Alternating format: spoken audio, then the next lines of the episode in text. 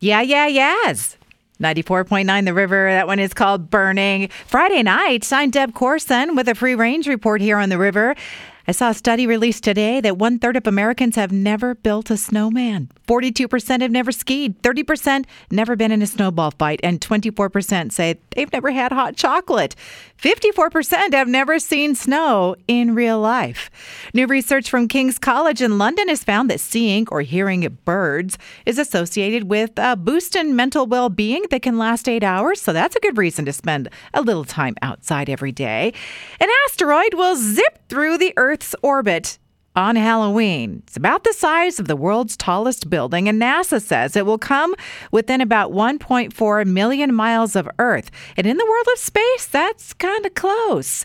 I fell into a TikTok channel of people wearing and styling their infrared sauna blankets. It's a status symbol, I guess, because I looked them up, and those cost $600. We've all heard that caffeine is a diuretic and can dehydrate you, but it turns out that was based on a study done 100 years ago, and the study only involved three people. So, bottom line, coffee does not dehydrate significantly, but maybe a little bit when people first start drinking coffee.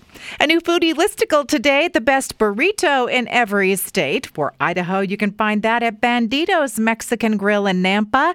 The ultimate burrito is the menu choice. Costco is selling a pack of 65 Sharpies, all different colors. Leaving that right here because, you know, my Christmas shopper people might be listening. Hint, hint. One of my favorite authors, Neil Gaiman, has written some music. An Australian group called FourPlay String Quartet is performing it. And for some reason, the video for the group Lips Inc.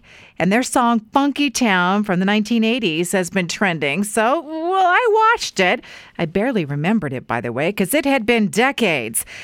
I think what it is, eh, just a great example of everything 80s and everything that early music videos had to offer. That's a wrap on the Free Range Report tonight. Past editions at riverboise.com, riverevenings.com, and on Apple Podcasts.